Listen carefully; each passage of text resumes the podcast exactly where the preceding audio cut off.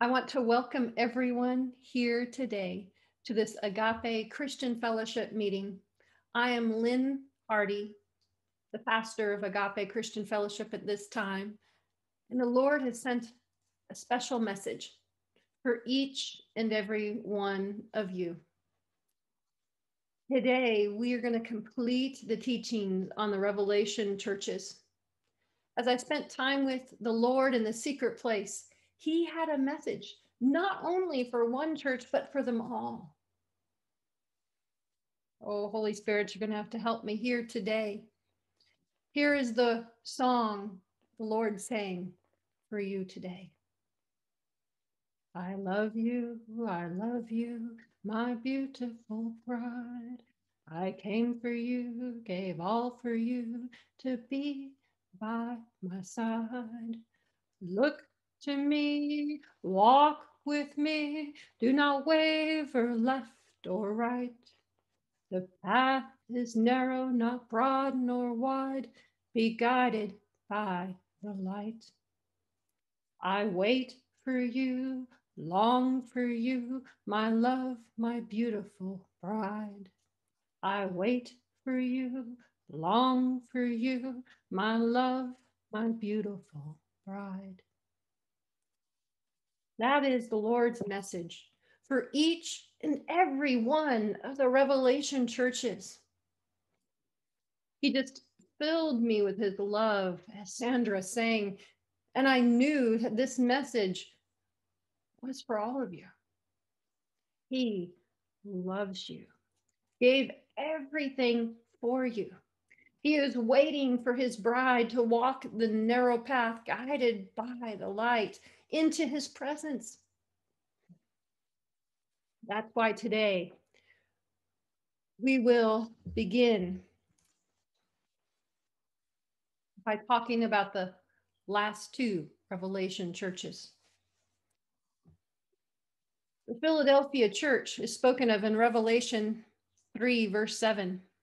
To the angel of the church in Philadelphia, write, these things said he that is holy, he that is true, he that has the key of David, he that opens and no man shuts, and shuts and no man opens. This is a church that needs to remember that there is a key that belonged to David, which can open a special door. We must examine David's life to see what key he possessed we know that he was a worshiper. More than half the Psalms were written by him. These songs and hymns were used to worship God by his people. When researching the book of Psalms, we see that David, his son, Solomon, and Moses all wrote about the secret place. Solomon and Moses only mentioned it once, but David mentioned, mentioned the secret place in three Psalms Psalm 7, 18, and 31. When we worship the Lord with abandon, like David did, not caring who sees. Remember, he danced before the Lord in nothing but his undergarments, which were this long uh, garment that covered him. The Bible says naked, but he actually had something on he didn't care who saw. He danced with abandon before the Lord. His wife criticized him, but he said, I will worship all the more. When we worship God like that, when we're only focused on Him, this activates the key to the secret place. Jesus now holds that key and he will use it to open the door that no man can shut.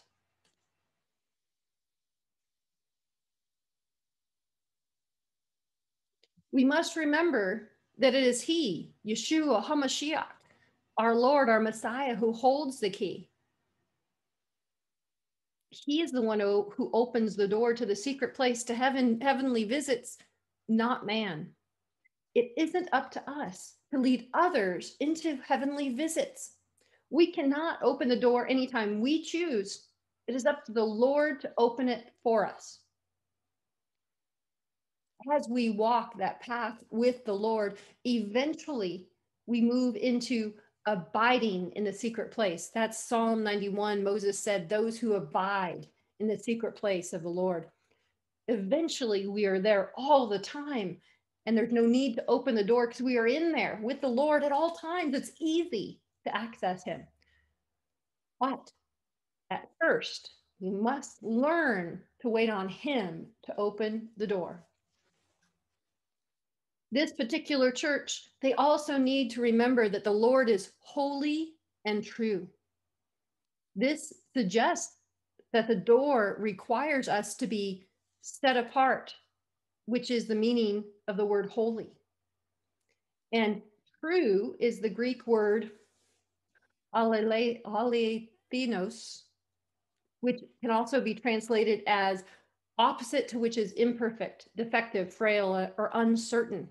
So the Lord is reminding the Philadelphia church that they are, if they are holy unto him, if they are separate, if they're if they separate themselves from the world, that he is holy as well and he is true. He will certainly open the door in his perfect time. So we continue in Revelation, we go to verse 3, verse 8, or uh, chapter 3, verse 8. I know your record of works and what you are doing. See, I have set before you a door wide open, which no one is able to shut. I know that you have but a little power and have you and yet you have kept my word and guarded my message and have not renounced or denied my name. This church has a record for doing certain works for God. When you are working for God and putting forth effort towards the kingdom of God, then he says, Well, you you are doing work, so I've opened the door, and it is open for you to come in.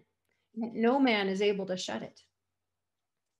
The Greek word pereho is translated keep and guarded, but a fuller translation means to attend to carefully, to take care of.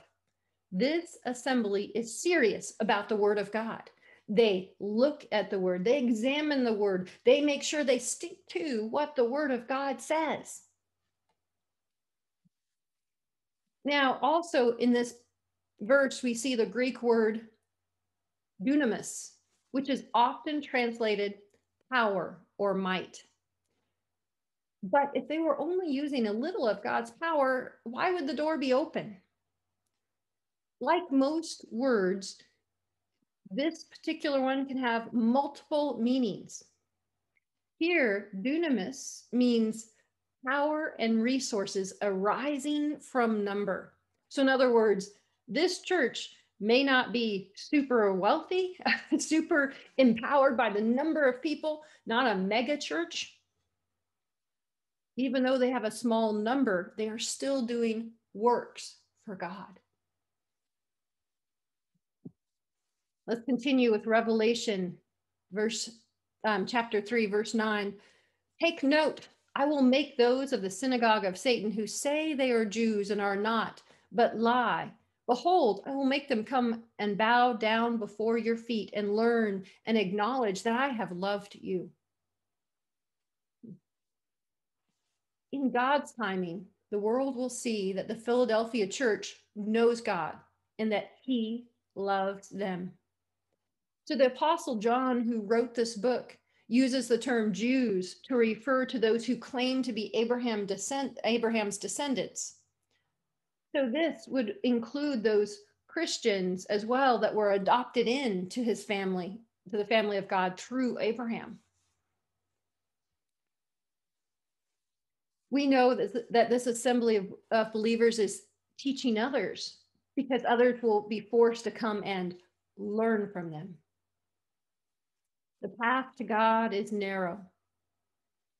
Perhaps this is why the this type of church that is operating in God's ways have few members. Not everyone is willing. Not everyone can let go at that time. They're not willing to walk that narrow path. Now let's continue looking at the Philadelphia church in verse 10. It says, Because you have kept the word of my patience, I will also keep you from the hour of temptation, which shall come upon all the world to try them that dwell on the earth. This church has guarded the word of the Lord with patience.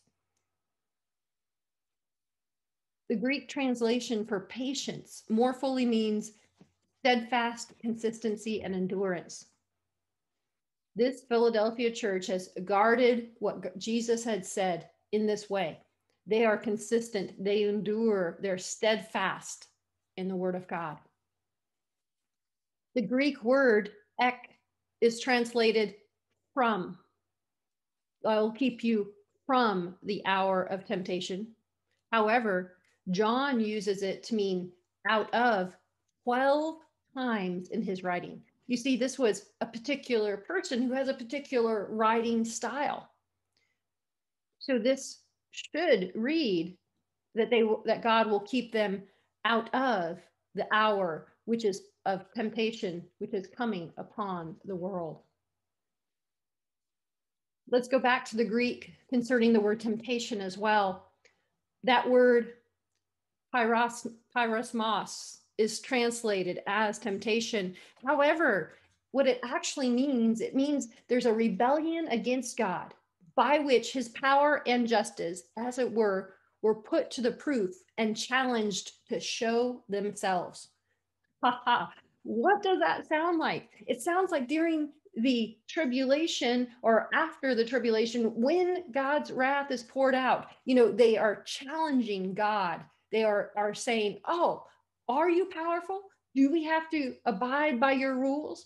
And his justice is shown because he brings judgment upon the earth.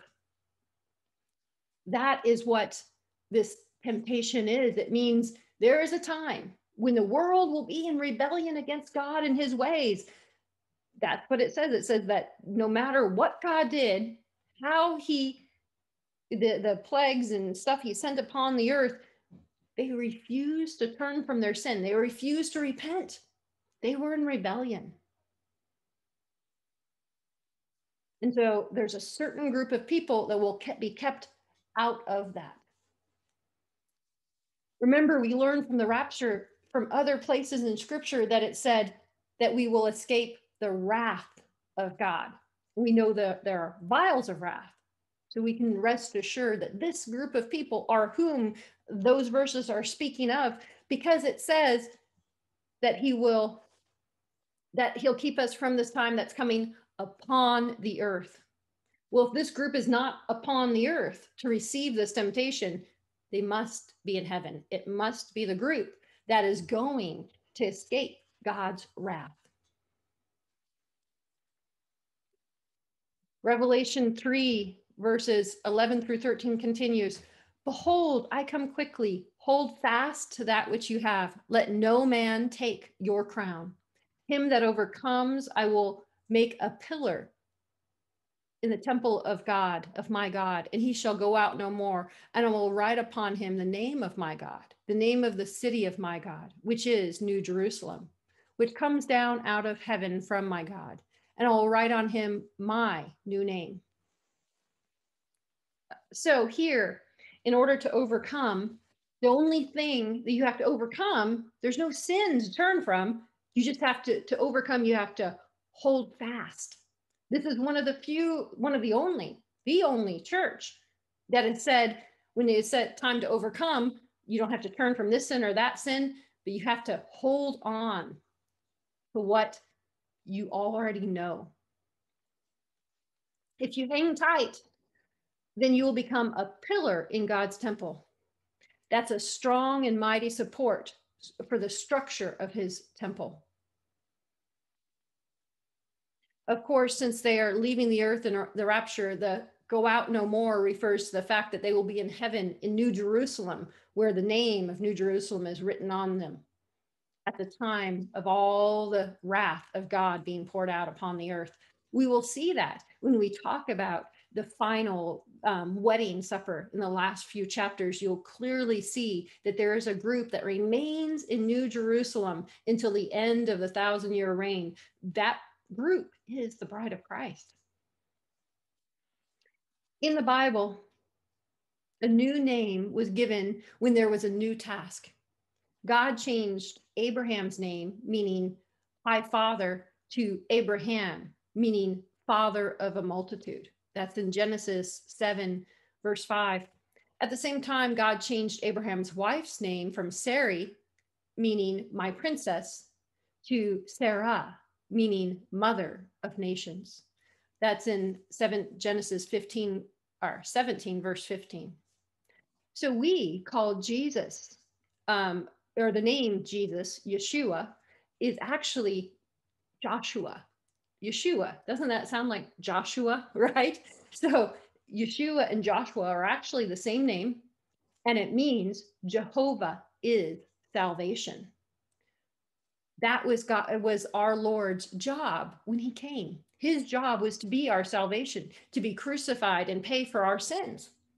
When our Lord comes back to rule, it seems he will be given a new name. He won't be referred to as Jesus, who is salvation. Jehovah is my salvation. He will rule the nations. It seems that this group will receive that new name as well. So, the achievements of the Philadelphia church they work, they have works, and they have patience, patient endurance in God's teachings. They hold to them, they, they grasp them with sureness and do not let go. The obstacle, the only obstacle they have, there is no sin to overcome. They must merely hold on to what they've been taught.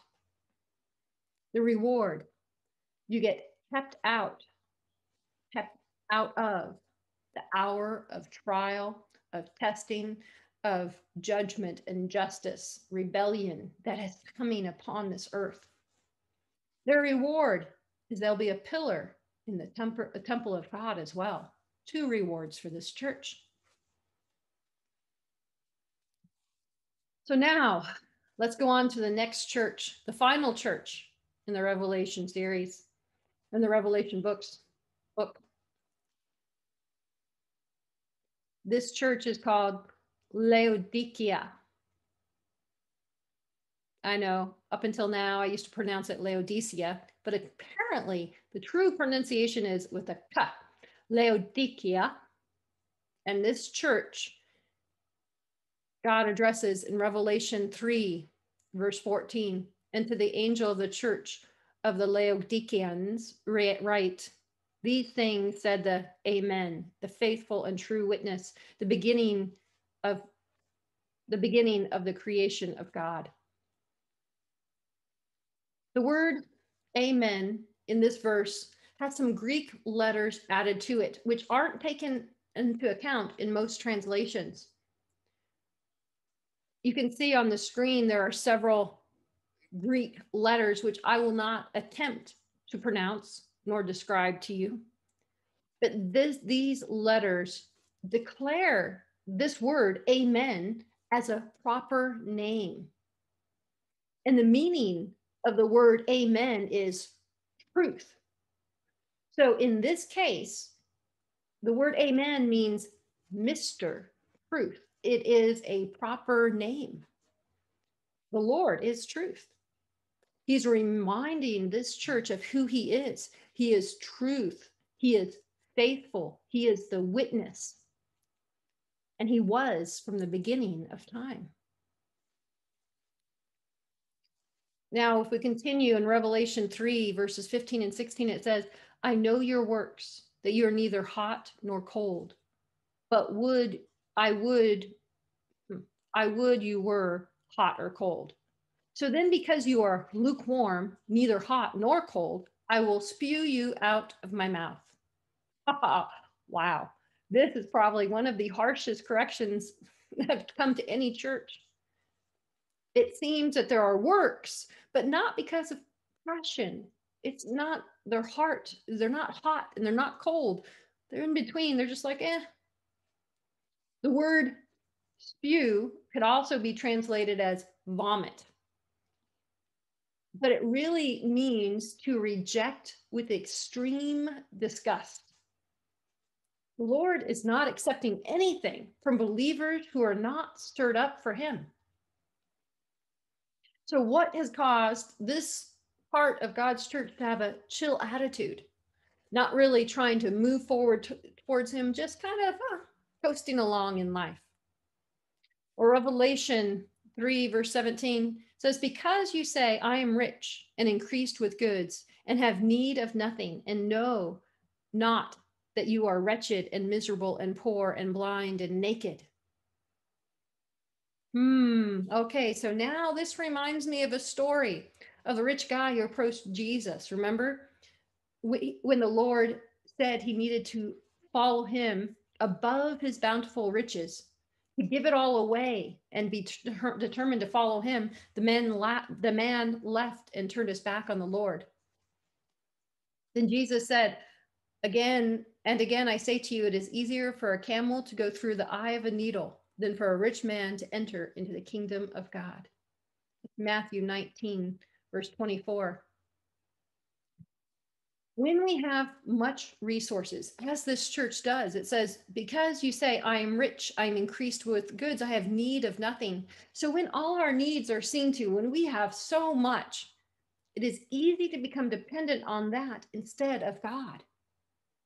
This group of, ch- of Christians have much substance on this earth, and instead of trying to do more of God's work with it, they are coasting through life. They think they have it all figured out. The word wretched could also mean enduring trial, which means they are failing a test. They are wretched. They are failing the test because they're lukewarm. They don't have any passion.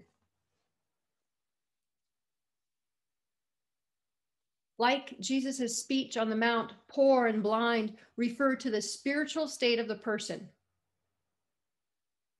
They have no spiritual connection to the heavenly realm. They are unable to receive spiritual matters because they don't have the right frame of mind before God.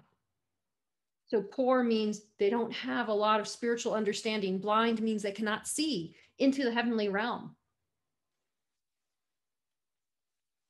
Revelation 3:18 says, "I counseled you to buy of me gold tried in the fire, that you may be rich, and white remnant, that you may be clothed, and that the shame of your nakedness do not appear, and anoint your eyes with eye salve so that you may see." Here's what the Laodicea church is missing gold tried in fire. Now, we cannot buy gifts of the Spirit or our salvation. However, we are expected to work for our Lord, and true works are seen as gold when placed in his fire.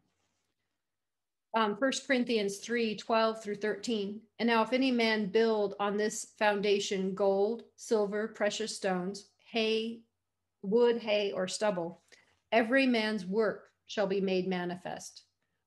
For the day shall declare it, because if it shall be revealed by fire, and the fire shall try every man's work for what sort it is. We see this again in James 2 17 through 18. So, even so, if it has not works, it is dead, being alone. Yes, a man may say, You have faith, and I have works. Show me your faith without works, and I will show you my faith by my works. James was the brother of Jesus. These two scriptures make it clear that there should be works we've done for the Lord.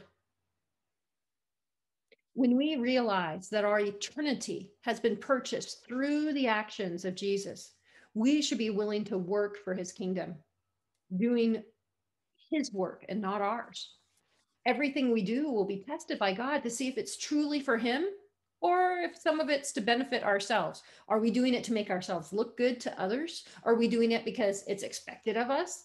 Are we doing it out of true devotion to the Lord? And is it a work that He has commissioned? So, buying here isn't literally purchasing something, it's investing time, energy, and sometimes money into achieving a goal. Remember, the Word of God also states that those who support a prophet receive a prophet's reward. So, not everyone is expected to go out and write a book for God, go out and preach the gospel for God. There are those in the kingdom who support others, but each one of us should be really ready and willing to give our testimony about Jesus whenever he calls, should be able to speak the gospel to others when the Holy Spirit tells us to. That is work as well. Okay, the second thing the white government, garment that covers nakedness is given to those who walk righteously before God. Revelation verse 7, 13, and 14, it says, One of the elders answered, saying me, Where are these arrayed in white robes, and from where did where they and from where came they? And I said to him, Sir, you know. And he said to me, These are they which came out of the great tribulation and have washed, their robes and made them white in the blood of the Lamb. So here is where we see what is expected. We have to wash it in the blood of the lamb. We and it comes out of the great tribulation. That is that 7-year period that is spoken of by Daniel. Later in Revelation, we'll see what comes to those who buy that white robe. We'll, we'll reference that later when we talk about the second coming and Jesus ruling and reigning on the earth, and those who are buying or who is who are cleansing their white robe. It speaks of it there again, we must be willing to buy it by dedicating time and energy to learning God's ways. We must be able to know what he expects of righteous uh, for us to be righteous before him. We must learn about his kingdom. This takes effort to turn to God, learn his ways, so that you can be equipped to wear a garment of righteousness. Now, the third thing this church needs is eye salve, solve, which would cure what is affecting our vision. They need a new way of looking at the kingdom of heaven. Now, this may not only be seen into the spiritual realm, but it's looking at the kingdom of heaven, looking at their salvation, looking at the things of God in a different way. In Isaiah 55 1, we see Ho, everyone that thirsts, come you to the waters, and he that has no money, come you, buy and eat. Yes, come, buy wine and milk without money and without a price. The gospel message is known as milk. At the time this was written, wine was used in healing. The prophet Isaiah spoke about buying the milk and wine without paying money that it did not have a price. We know that the same thing is said about Jesus' sacrifice, that it was without a price. So this is about the fact that we don't need to be paying for a teaching, paying for a prayer, that we receive it free, a free teaching that will help us look at the world, look at heaven and our homeland in the right way it is clear that God expects his people to put some effort into finding out what is holding them back from seeing into their homeland, from receiving more from his kingdom. Now, if we continue in Revelation 3:19, the Lord says about this church, as many as I love, I rebuke and chasten.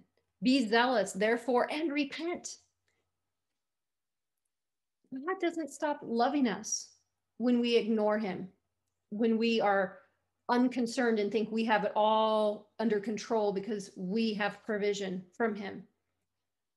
If you've been coasting along in your Christian life and you haven't been trying to find out what God created and designed you to do for his kingdom, then you may very well be in the Laodicea church. You need to be zealous for him. You need to have your passion stored up. You need to understand that he is the answer, and there are going to be millions of people perishing forever for all eternity because they haven't heard about him, they haven't received the true gospel message. And you must repent, meaning turn and go the other way. You must earnestly desire and pursue God and his kingdom. Revelation 3, verse 20 says, Behold, I stand at the door and knock. And if any man hear my voice and open the door, I will come in to him and I, and will sup with him and he with me. Wow. We went from spewing you out of my mouth, bombing you out, completely rejecting you with disgust, disgust that if you will turn back and go the other way, if you will you're, you be zealous for God and knock. Remember, the Bible says knock and keep on knocking, ask and keep on asking. That means you have to continually pursue Jesus with love. If you keep keep watching him, remember we also talked about the key to the door that opens a secret place. So if you continue to worship him, continue to seek him, then he is going to open that door for you. If any man hear my voice and open the door, it's up to us to open the door and let him into our hearts, let him into our life, to come in with him and to sup with him. That means sup with him, sup is, you think of it as supper, to dine with him. So Lord is just waiting for you to answer him knocking at the door. He's continually knocking like he asked us to do. Remember, he does it first and he expects us to do it later. So he is continually knocking at the door for you. Those who hear it, those who turn back and open that door, he comes into your life and begins sharing with you. This is what he is willing to do for each and every member of the body of Christ. You notice this church doesn't have sin to overcome, they just have to be zealous. They want to stir up their passion. He's willing to meet you right where you are. Revelation 3 21 to, through 22, to him that overcomes, I will grant to sit with me in my throne, even as I also overcame, and I am sat down with my Father in his throne. He that has an ear to let him hear, hear, um, let him hear what the Spirit said to the churches. That's Revelation 3, verses 20 and 21. Achievements. They do have some works. Obstacle they have to overcome. They need to put effort into learning. And they need and to removing sin making their garments white. And they need to recover their zealousness for god.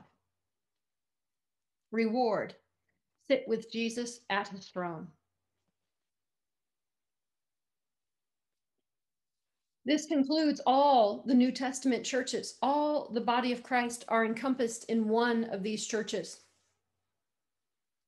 they fully reveal what god expects from us when we look at the six churches and the judgments that came against them. Remember, only one escaped it. Well, we should be looking at five churches because one one didn't need to overcome any sin.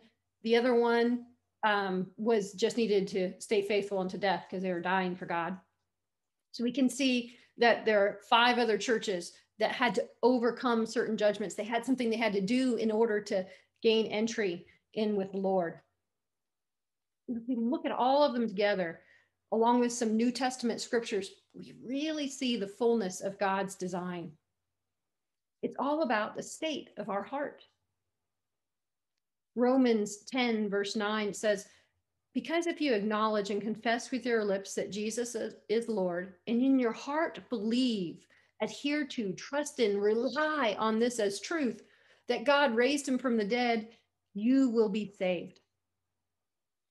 We are made righteous because of what our heart believes. We must adhere to and trust in what the Lord has done in order to be saved. The word Lord means owner. You notice Jesus is called Lord in the scripture. When we truly believe that Jesus has paid the price for us, we should be devoted to him as the ruler of our life. We are his willing slave, ready to work for him. We see that again in 1 Corinthians 6, verses 19 and 20. What?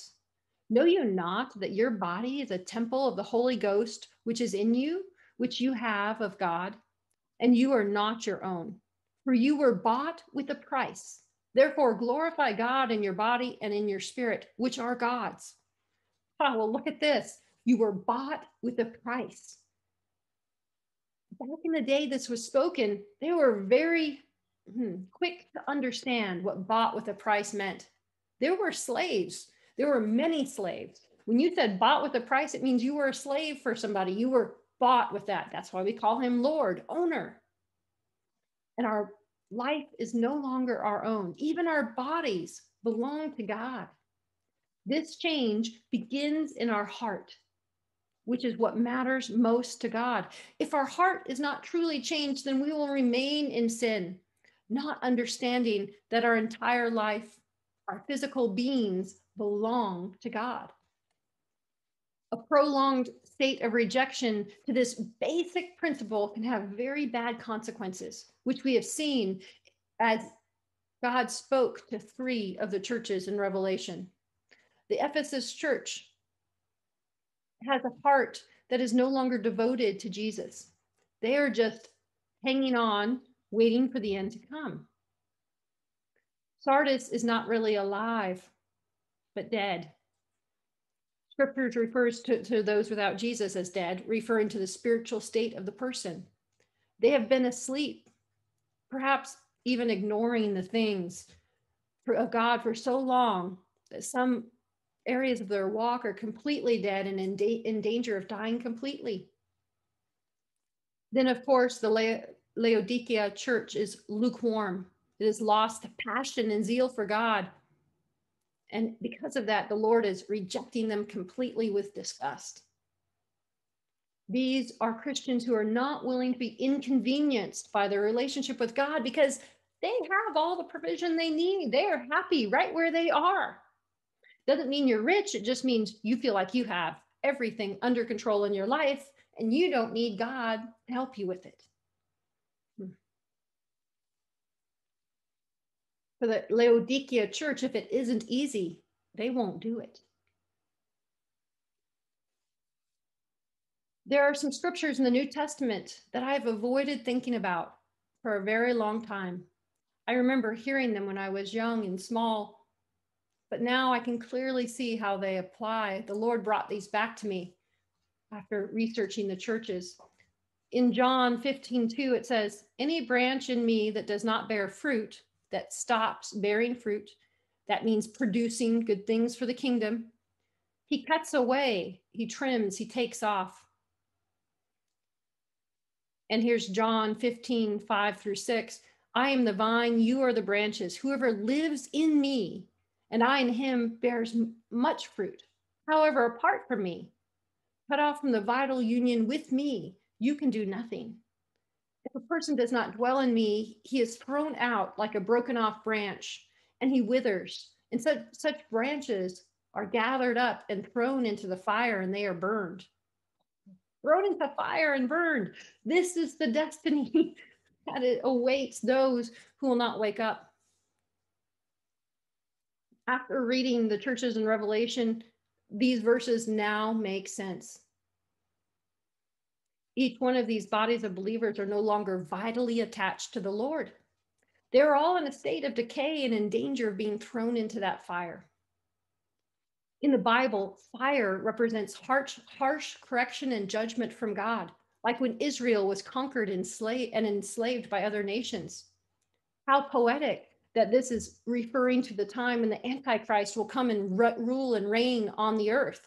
In other words, the whole earth, all of Christianity will be enslaved to the Antichrist.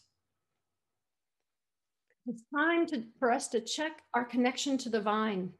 Is Jesus vital? Is his work important, or is it merely a side note? The other thing that has come to my attention is based on our dedication to God. Exodus 20, verse 5 says, You shall not bow down yourself to them, nor serve them, for I am the Lord your God, and I am a jealous God.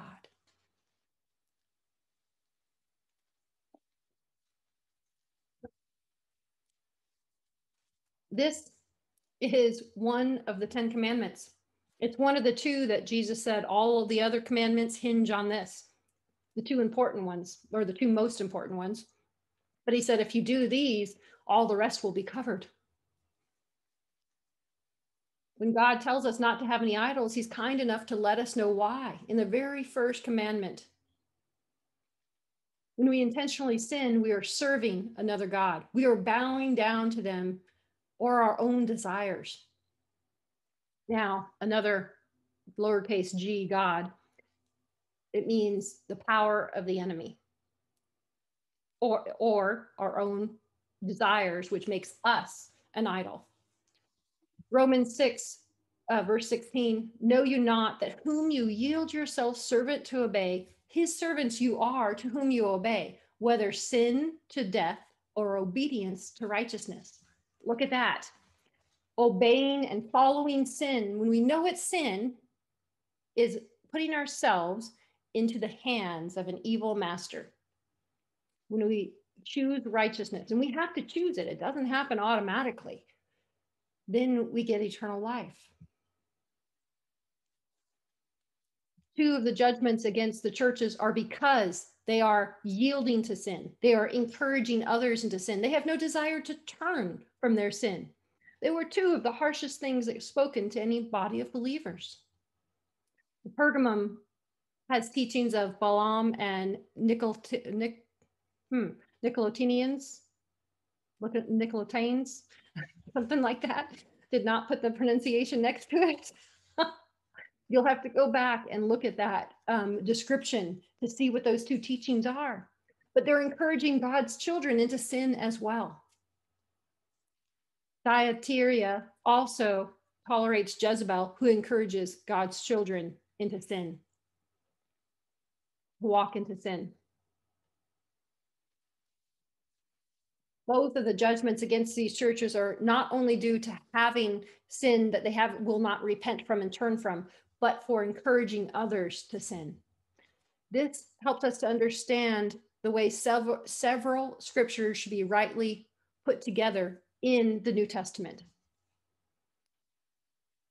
These there are two verses that are often used to state that we don't need to worry about sin. Let's look at those. First John 1 8. If we say that we have no sin, we deceive ourselves and there is no truth in us. Romans 6 18.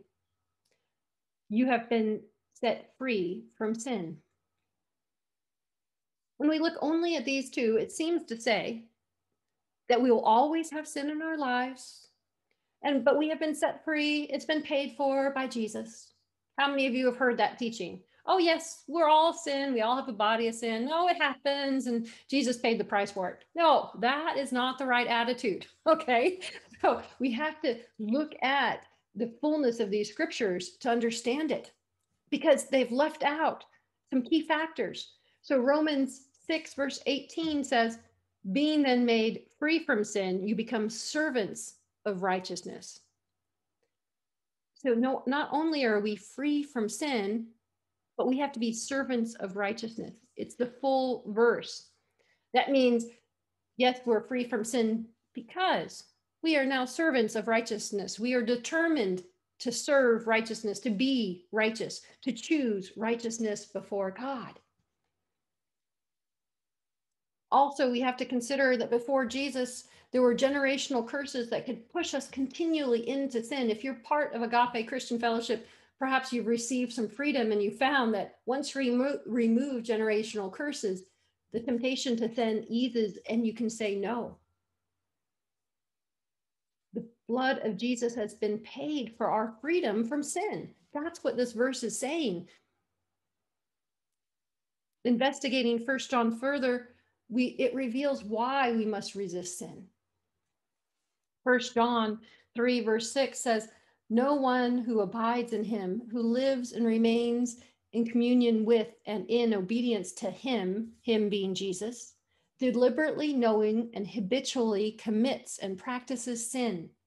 One who habitually commits sin has either seen has either seen or known him, recognized him, or understood him. So, in other words, if you have really understood Jesus and accepted him and know him, have come have a relationship with him, you will not be able to continually and habitually sin. You'll want to turn from it.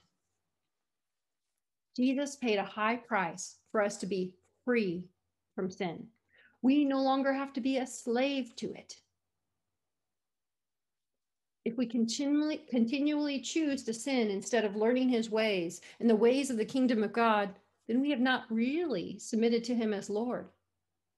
We are choosing to do what we think is best and what we want instead of striving to find out what our Lord wants from us. Instead of focusing on what we cannot do, if we keep our eyes focused on what God has done, how can we not be in love with Jesus? As long as we are not habitually, intentionally sinning, Jesus has us covered. This is wonderful news because truly none of us are without sin. Remember, the Bible also states we go from glory to glory. We go from level of righteousness to level of righteousness because there's always something to improve upon. No one is perfect. So Jesus has said that there's only one church that he will keep you safe from the hour of trial and testing, the, the hour that's coming upon this earth of temptation to go the wrong way and follow the enemy. If you want to go in the rapture, look for a Philadelphia church. These other churches will come under judgment if they don't overcome what God has declared against them. After God, after John revealed the seals, the trumpets, and the vials, and everything that's coming in the tribulation, and afterwards, and then he reveals the victory of the Lord over Satan and the Antichrist and the beast. He shows what will come to those who overcome what is against them. Remember, all these churches had to overcome, right? Here we go, Revelation 21, all the way at the end of Revelations almost, verse 6 and 7. I am the Alpha, the Omega, the beginning and the end. I will give to him that is thirsty of the fountain of the water of life freely.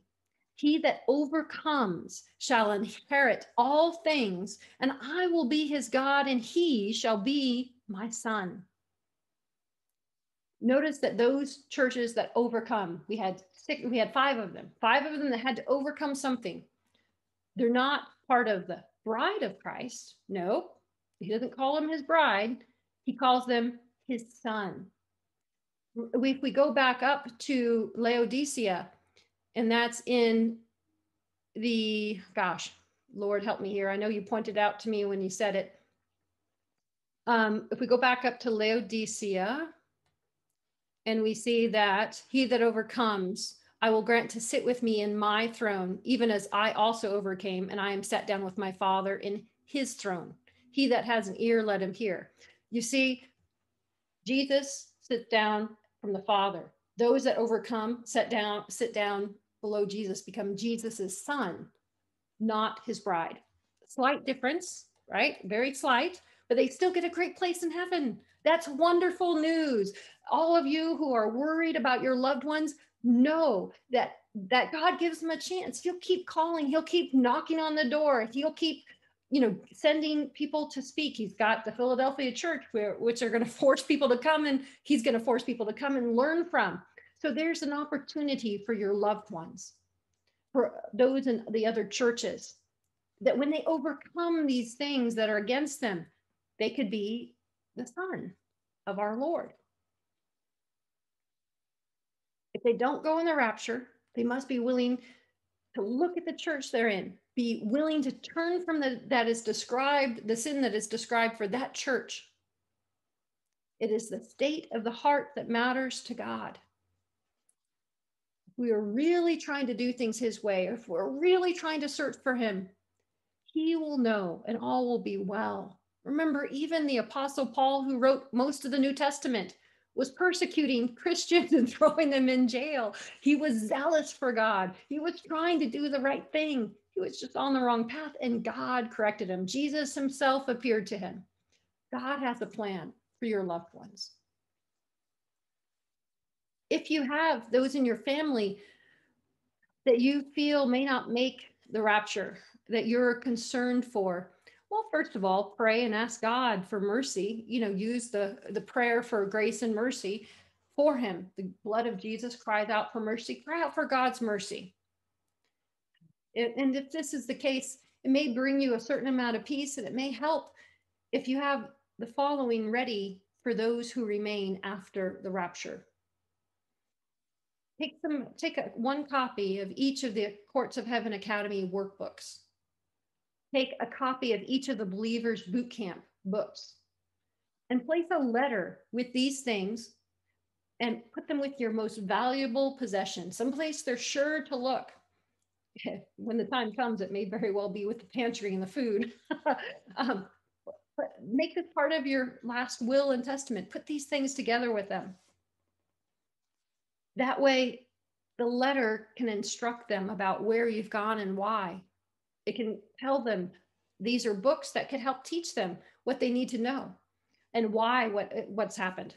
I would most certainly recommend starting with the book um, on Revelation, the workbook on Revelation, so they can see that that uh, here's the truth, and it was said long before it happened.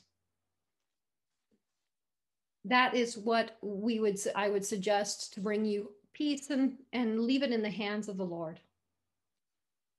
At the end of this Revelation series, you'll find the copy of the letter with the instructions to be left for any loved ones in my family. You, you're welcome to use it for yours as well. Change it however the Holy Spirit tells you to. Be guided by Him, but just something that may help you get started and along the way. That is the fullness of the message from Revelation about the churches on this earth, the churches that will be here through the tribulation. Holy Spirit is saying, for those of you who are unsure whether or not all these churches exist now, know that in Revelation, it says that these are those who came out through the revelation who overcame what was against them. Well, all the churches were said had to overcome something. So again, there is proof that all these churches are alive now. These are, even though they were alive in John's time, they're still around. And what this information applies to those types of churches. Because in the end, it talks about them who overcame as described for the churches in the first part of Revelation when Jesus returns. I hope that helps bring you peace. Let's pray. Lord Jesus, we thank you today for this wisdom. We thank you for your words coming forth. We thank you, Holy Spirit, for teaching us more about heaven, more about what our Lord has done, and more about what is coming Holy Spirit, I submit to you as the true teacher. If I have misspoken in any way, I ask your forgiveness and I ask that you return right and godly wisdom to me and to those listening. I place them all in your hands. As they study the book of Revelation, I thank you, Holy Spirit, for blessing them, for bringing them true and godly wisdom. In the name of Yeshua HaMashiach. Now we have some time for questions. I know Daniel says in chapter 12 that people will shine like the heavens or stars depending on what they did in life on this side of eternity. And also, Paul talks about spiritual bodies in Philippians 3. Will everyone's glorified body be basically the same, or will there be major differences depending on whether they lived pre or post Christ, or which of the seven churches they fell into? So, we have a question a very in-depth one about what our eternal bodies will look like. Here is what the book of Revelation says. There is the thousand year reign, which comes after Jesus returns. And so many people's final destination, their final bodies, will not be defi- de- decided until that time we receive crowns for our works. Now, I've seen these crowns in heaven. Many of us think it's just a little crown sitting on our head. That is a physical representation, but it's also an aura of glory. It is, it is like a shining beacon, right? That surrounds you. So you receive a crown for the works that you do. You don't receive salvation, but how You are judged. You are judged at the end of time, after the thousand year reign. Everyone is judged according to what is recorded in their book, the book of their life, according to the what they've accomplished. Now remember, each of us was created for a specific destiny. Just because your destiny is uh, uh, more of a minor thread in the tapestry of God, if you complete it, you get a reward. And so, whatever you do in life, if it's for God and for his kingdom and if it's according to what he has for you to do, it adds to you. You get judged for it and your eternity is established. What what you what you experience in your eternity, your your eternal body is determined by that. And we will all be the perfect age. There is no decay, there is no sin. So we'll all be um, in a in our perfect body. Jesus, um, I, they say that at the age of 30, your body begins to ter- deteriorate. But it's not even that. It's not your 30 year old body because it's your perfect body without sin. I've seen people in the in in the spiritual realm, and they are beautiful. They all look like supermodels, right? Because it's your perfect body, unaffected by sin. That is our general body. But your abilities, your power in heaven, all depends on your walk here. We discussed that in the uh, course called The Secret Place. It's about your relation and your connection to God. If you want to increase that, if you want to grow in your connection to God, I encourage you to take the Secret Place course because that is in development now. It'll be ready soon because that's because what it'll help you do is have that connection with God. The stronger your connection is here, the stronger it's going to be when you get to heaven. The more power and authority you'll have. Um, because you're look at it like a conduit. It's um, if your conduit's really small and you hardly receive anything from God because it's just teeny, teeny, tiny, well, in heaven, your conduit's God and his powers will be teeny, teeny, tiny. And your and your life may be a lot like it is here on earth. However, if you are close with the Lord and you have a big conduit, you're you want to hear from him, you're ready to hear from him, you're ready to work at a moment's notice. If you have that tight relationship, your conduit can be really big and the flow of God's power through you is really huge. And then it'll be awesome. Um, as for shining with God's glory,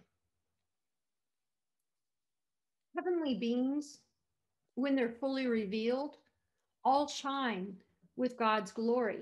Your, your body is composed, your spiritual body, of the essence of God. It sparkles like the most brilliant jewels. It can be hard to look at, um, you know, just because you expect it to hurt your eyes, but it doesn't.